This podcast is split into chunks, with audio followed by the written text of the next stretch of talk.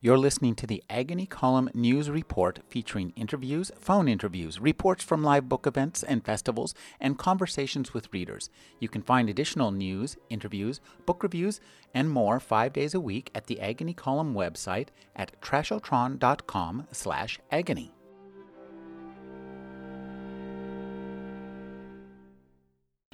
nineteen eighty-eight. Small trees had attacked my parents' house at the foundation. They were just seedlings with one or two rigid, healthy leaves. Nevertheless, the stocky shoots had managed to squeeze through knife cracks in the decorative brown shingles covering the cement blocks. They had grown into the unseen wall, and it was difficult to pry them loose. My father wiped his palm across his forehead and damned their toughness. Whenever I succeeded in working loose a tiny tree, I placed it like a trophy beside me on the narrow sidewalk that surrounded the house. I thought it was a wonder I thought it was a wonder the treelets had persisted through a North Dakota winter. They'd had water, perhaps, but only feeble light and a few crumbs of earth. Yet each seed had managed to sink the hasp of a root deep and a probing tendril outward. My father stood, stretching his sore back. That's enough, he said, though he was usually a perfectionist. I was unwilling to stop, however, and after he went into the house to phone my mother, I continued to pry at the hidden rootlings. He did not come back out, and I thought he must have lain down for a nap, as he did now sometimes. You would think then that I would have stopped, a thirteen-year-old boy with better things to do, but on the contrary, as the afternoon passed and everything on the reservation grew quiet and hushed, it seemed increasingly important to me that each one of these invaders be removed down to the very tip of the root, where all the vital growth was concentrated. I'd quit at last, and was drinking a glass of cool water in the kitchen when my father came out of his nap and entered, disoriented and yawning. He licked his dry lips and cast about, searching for the smell of food, the sound of pots, or the clinking of glasses. What he said then surprised me, although on the face of it his words seemed slight. "Where is your mother?" His voice was hoarse and dry.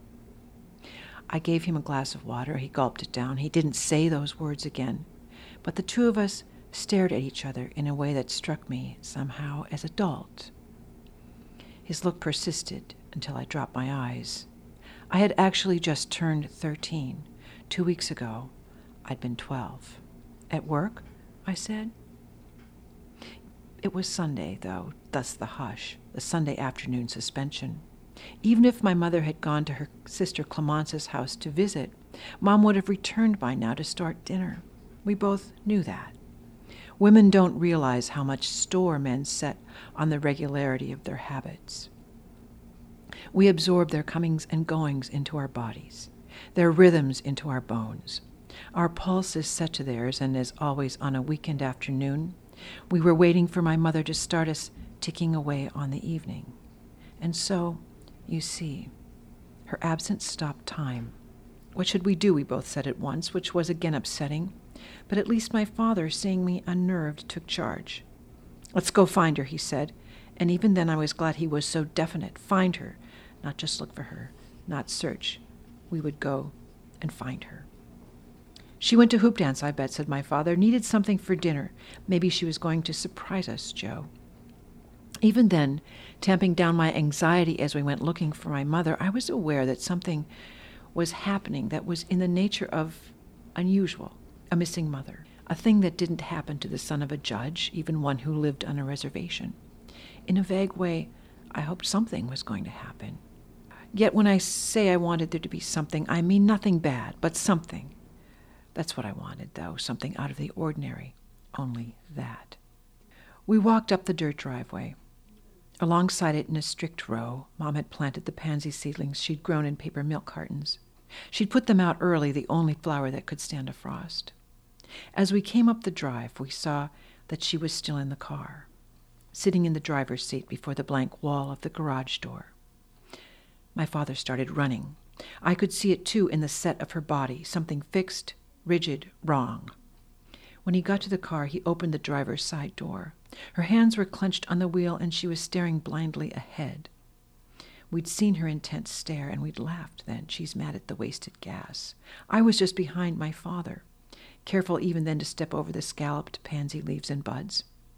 He put his hands on hers and carefully pried her fingers off the steering wheel. Cradling her elbows, he lifted her from the car. She slumped against him, stared past me. There was vomit down the front of her dress and soaking her skirt and soaking the gray cloth of the car seat, her dark blood. "Go down to Clermont," said my father. "Go down and say I'm taking your mother straight to Hoop Dance Emergency. Tell them to follow." With one hand, he opened the door to the back seat, and then, as though they were dancing in some awful way, he maneuvered Mom to the edge of the seat and very slowly laid her back, helped her turn over on her side. She was silent. Her face was beginning to swell. I went around the other side and got in with her. I lifted her head and slid my leg underneath. I sat with her, holding my arm over her shoulder. She vibrated with a steady shudder, like a switch had been flipped inside. A strong smell rose from her, the vomit and something else like gas or kerosene. "I'll drop you off," my father said, backing out, the car tires screeching. "No, I'm coming too. I've got to hold on to her. We'll call from the hospital." I had almost never challenged my father in word or deed, but it didn't even register between us. I was holding my mother tightly now in the back seat of the car. Her blood was on me. I reached into the back window ledge and pulled down the old plaid quilt we kept there. She was shaking so bad I was scared she would fly apart. "Hurry, Dad." "All right," he said, and we flew there. He had the car up past ninety. We just flew. Louise Erdrich is the author of fourteen novels, including Love Medicine, The Beet Queen, The Master Butcher's Singing Club, The Plague of Doves, a finalist for the Pulitzer Prize for Fiction, and Shadow Tag. She's written children's fiction, nonfiction, and poetry. Her new novel is The Round House. Thank you for joining me, Louise. It's a pleasure. Hi. This is a wonderful novel, full of borders crossed, transitions made, journeys from one side to another from which you can and cannot return. And I love that sensibility that we see from really the very first page of this book. Thank you so much. It is about borders of all kinds, physical, psychic, and very much the border between childhood and adulthood, I think. Justice, injustice, the taking on of a child, uh, of a a burden that is too great for someone who's thirteen really to bear. In, in Joe Coots, you uh, he's a thirteen-year-old boy who narrates this novel. You have such a, a classic American protagonist, uh, that adolescent boy, pre-adolescent. From Mark Twain to Ray Bradbury, we've been experiencing and reading these kind of characters, and I just so much loved his voice. Talk about finding and creating his voice. I've wanted to find a way to tell this story, which is really about a situation on reservation land that exists exists to this day. It's uh, it's it's how diffi- it's about how difficult crimes of sexual violence are. Um, to prosecute on reservation land. But I didn't know how I would tell this story until I began to write in this voice, I guess. I didn't know who it was. But suddenly I began to realize that he was a boy. And when I got to this moment where his father said, "Where is your mother?" I really knew that this voice was going to carry me through, that he was the son of this judge who'd been a character in The Plague of Doves. I knew that this voice was going to tell the novel, and I can't really explain how I knew or why I felt that confidence, but as I wrote, I felt an increasing sense of connection to this this character. In fact, I really I, I didn't want to let him go. I wanted to keep writing in his voice, and I was And when I see the book sitting in its binding and and published, I miss the sense of connection that I had with Joe. This is a, a different style for you to write in. You're known for writing your novels in a variety of voices, so this must have been a really strong connection for you between you and, and this young man. And I'm wondering, did that connection carry... Obviously, it carried into his life? Did it come back into yours? Did you find yourself looking at your life through the eyes of a thirteen-year-old boy with that kind of open-minded wonder? Sometimes I think I did. I mean, I I had I, I was brought back to my own childhood when I had enormous freedom and my bicycle and lived in a small town in North Dakota, and I really didn't have to check in at all times, and I could roam the town and spend my time as I wish during the day. In the summer, you know, this is this book takes a place across the period of a very small time span. It, it takes place across the period of, of one summer of Joe's life. And he's looking back. I mean, I had this great, uh, I suppose you'd say it's a writerly advantage, a writer's good fortune to to really discover that I could write in Joe's voice, but also be looking back at some time in in the book. Every so often he can look back because he's seeing it from the vantage point of an adult. But the memory of that summer is so engraved upon him because it is a watershed in his family history and his own growing up that he can remember it very clearly, very precisely and clearly, so that sometimes I can move in to the thirteen-year-old world and then step back and also see it from an adult perspective. Uh, that kind of dual perspective gives it a lot of depth, and it, it makes it uh, possible for you to do some interesting structuring of the novel. And I, I have to say this right away, I love the Star Trek chapter names. I think that you're the first person. Look at every every chapter is, okay. is, a, is an a Star Trek: The Next Generation episode, right? Am yes. I right? Yes, you are the first person who's noticed this.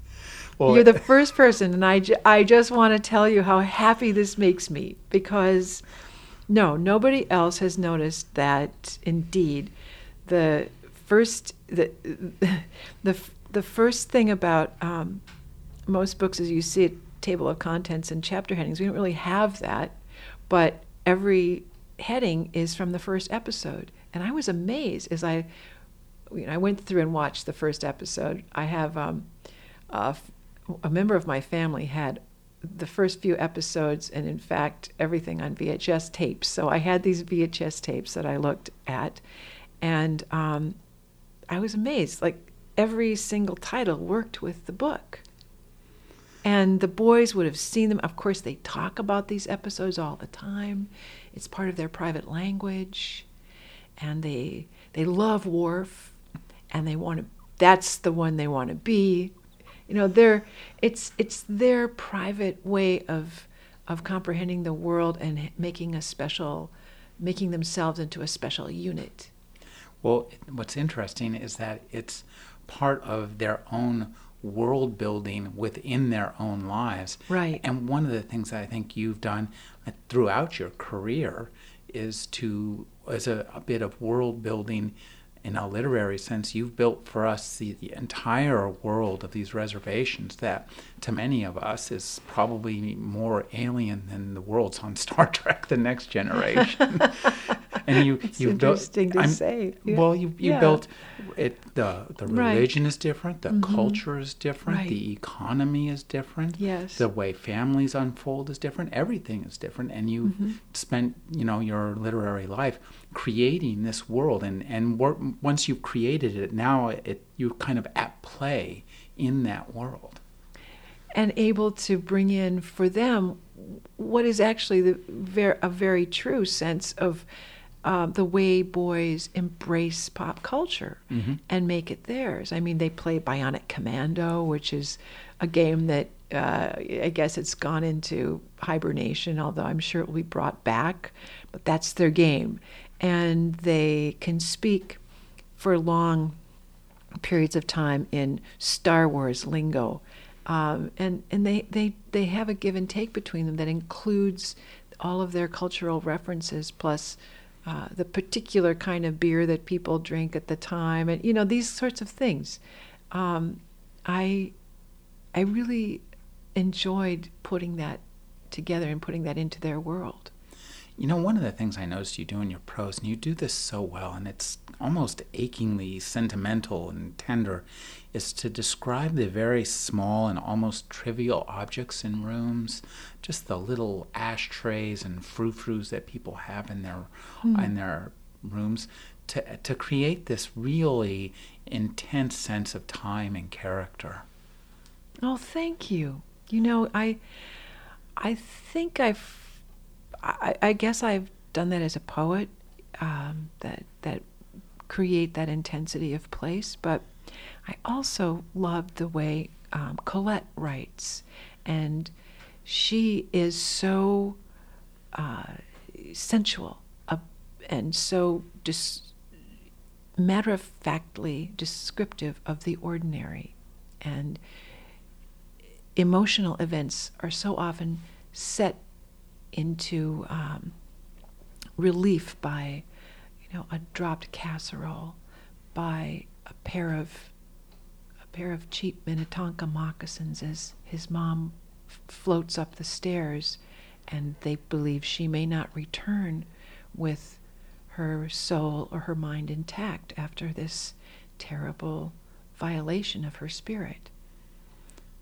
Now, this is a, a, a remarkable work, too, of crime fiction. Hmm. And I think that what's so interesting is the milieu in which you've set it. The laws are so wild, and you talked a little bit about this, about how hard it is to prosecute uh, sexual violence in the reservations. And the way you describe this, the way that it's territory in ten, within ten feet, the laws change completely. And I yes. think that's so such a fascinating place to set a, a novel in which crime plays a central part.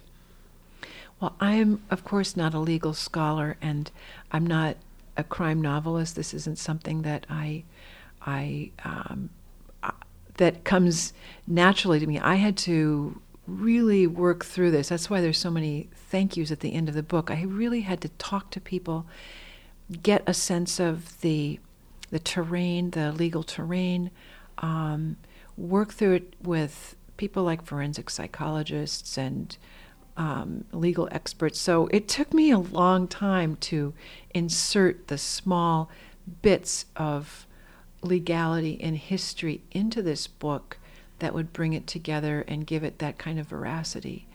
Because what I wanted first out of the book really was the emotional connection and the story that that, that occurs in the aftermath of a, an act of violence, and in the um, in, in the attempt of a, the story is so much about a family's attempt to heal in the absence of justice.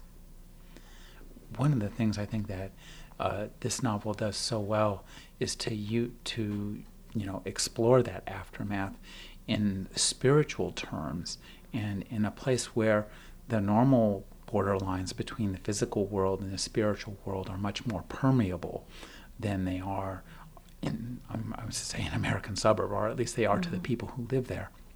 And I love your sensibility of ghosts, uh, because we have, on one hand, uh, Joe's mother is becoming a ghost. Yeah. And, and and I thought that was, as I realized that that was what was happening, I thought that was, was such becoming an, a wraith, really. Yeah, I thought that was such an interesting perception, and the way that he feels about the graveyard and the ghosts that he's seen there, and the the, the way his father talks about them, the kind of matter-of-fact uh, approach. Yes, this this infuriates Joe. Joe sees what he do, he thinks may be a ghost one night, and he comes down the morning and he's already has this ambivalent feeling about his dad, as though he wants to get away from his dad, but he loves his dad, and he can't understand why his mother has retreated from him, and why she just can't come back to life. And then he sees what is some sort of phenomenon. He says, he wants his dad to tell him that it doesn't exist, that it's not there. But his father matter, matter-of-factly says, yes, they're out there. I've seen them. And they're, they're, they're, they are ghosts, and we may have them. And here's where um, I've seen ghosts before. They're a little confused looking. They're wandering around looking for their grave. And yes, I've, I've seen them before. And this makes Joe so angry that he can't really, he wants to be reassured. He wants to know that these, that his world is not going to now have to go into this dimension. And he, he says, oh, great, now we've got ghosts. I, I love the sense of family in this book. It's so strong and beautiful, and we really know them in, on an intimate level. Uh, and bringing them bringing us into the family at this moment of crisis, it that crisis creates a wedge by which, virtue of which, we can see.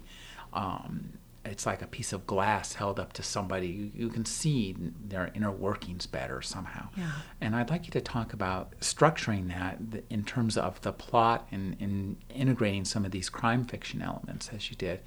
Did this novel just flow off the tip of your pen as you spoke in the voice, or did you think about where you were going to go in advance? No, I had to think about every bit of it, of course. Where, and at the same time, well, yes and no, because I would structure it and think about it every every day was a also an an adventure in finding out how Joe was going to set up or tell the story, or what these boys were going to do to try and, and take this into their own hands. Um, I particularly enjoyed creating some of the characters. Linda, for instance, became more and more, Linda is kind of a porcupine-like, pudgy, innocent-seeming character at first, but with very sharp pink fingernails and like little paws. And um, she's a twin. And um, she becomes more and more a sinister character who yet is a helpful character to Joe. And I really enjoyed her transformation during the book. I didn't really think that out, but as it as it went on, the book began to gain more um, momentum and depth, and I was pulled along into into the book and into the ending in a way that uh, it, it it it doesn't always happen, but I it, I feel like every so often you get a gift as a writer, and this book was in many ways a gift to me, but it was a gift that was given to me my my family, who who were so attentive to me and helped me finish the writing of it. When you Uh, one of the things I love, all the, the his friend, all his characters, his friends, and this kind of, you know, the, the gang of four kids who ride yeah. their bikes everywhere. That's a really classic thing. And I mean, it took me back to my youth when I would ride my yes. bike everywhere. Yes, and, and I me think too. It, it was, it's, what was interesting was your ability to mix joy and some humor into this very intensely tragic situation. Well, I feel as though that is the reality, and that is of of a family, a warm, extended family life, that something like this happens, and yet the life around the the healing person is going on at the same time, and there are elders who have the hilari- hilarious um, privilege of teasing the young, and there are um, events that just can't be classified, like the ghost.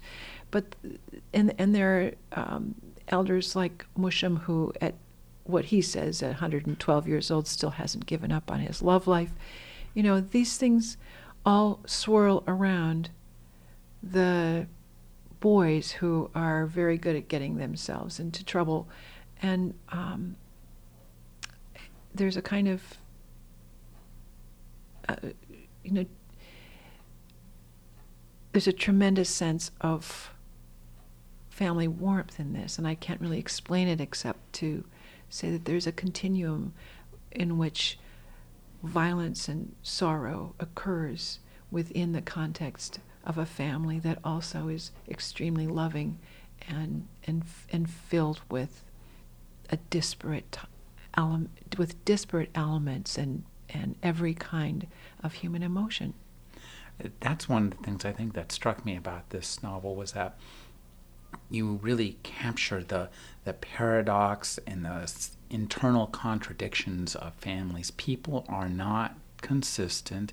People don't behave the same way. They generally don't behave reasonably. They will think one thing and do another. They will yes. say one thing and do another. Yes. And you really capture that uh, that aspect of the family and, and, and all the families in this. And I'm wondering, talk about fitting this into your universe as a part of the continuum.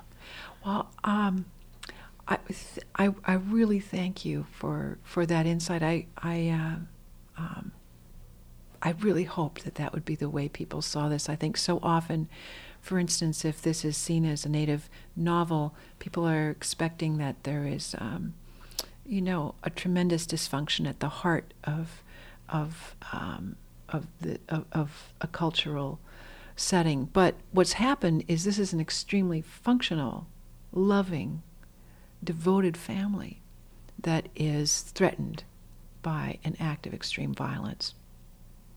But I think what's real and true about it is that these people hang together and stay together, and that the these these these ties that that are between them are changed forever, but they are able to integrate that change into their lives. And as they say, they endure, they go on. And that has been the lesson for me in so many um, people and lives and events that I've seen around me.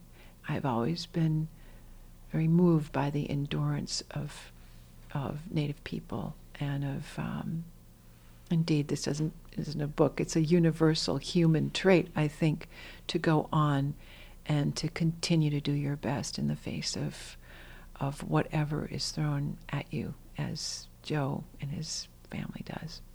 This book has such a wonderful sense of place, and what interested me was that the landscape is desolate, but it's not the desolation of the landscape that seems desolate. It's mm-hmm. the desolation of what civilization has tried to put there but failed. Mm-hmm. And that's what really interested me, was your portrait of, you know, a stunted civilization on a on a stark landscape.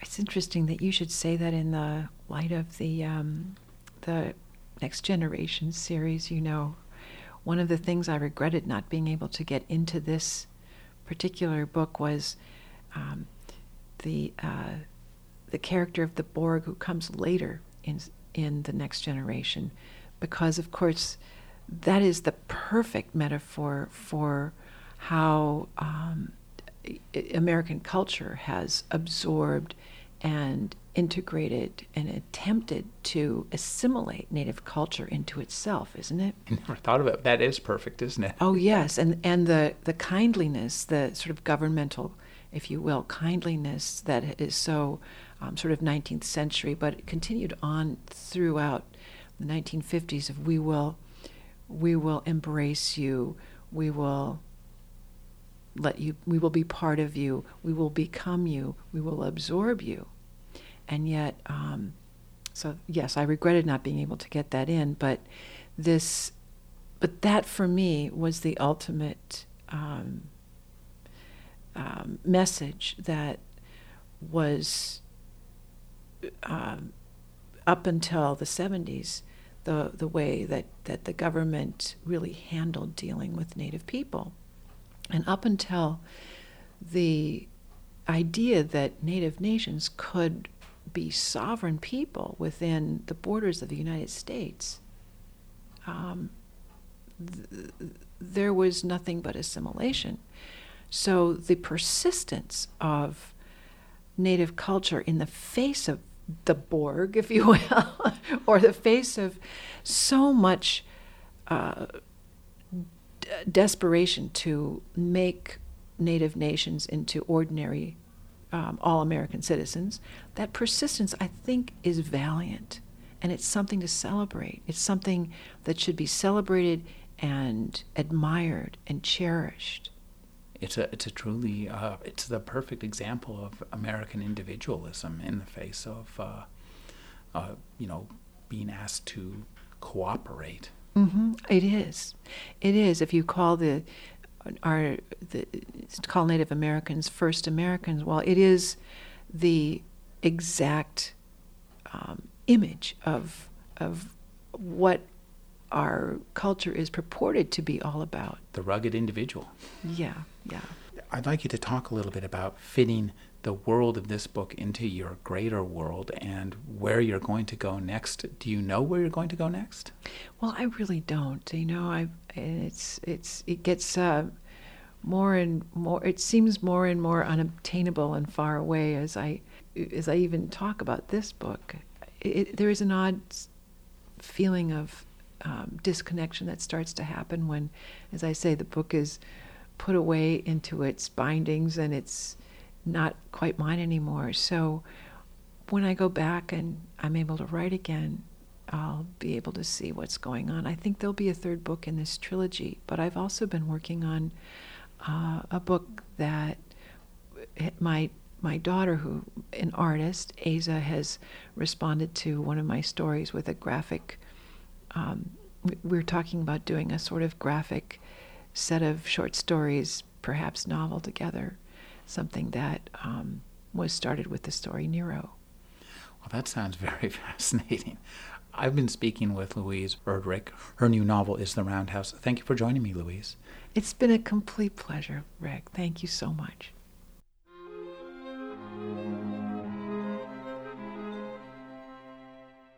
You're listening to the Agony Column News Report, featuring interviews, phone interviews, reports from live book events and festivals, and conversations with readers. You can find additional news, interviews, book reviews, and more five days a week at the Agony Column website at trashotron dot com slash agony.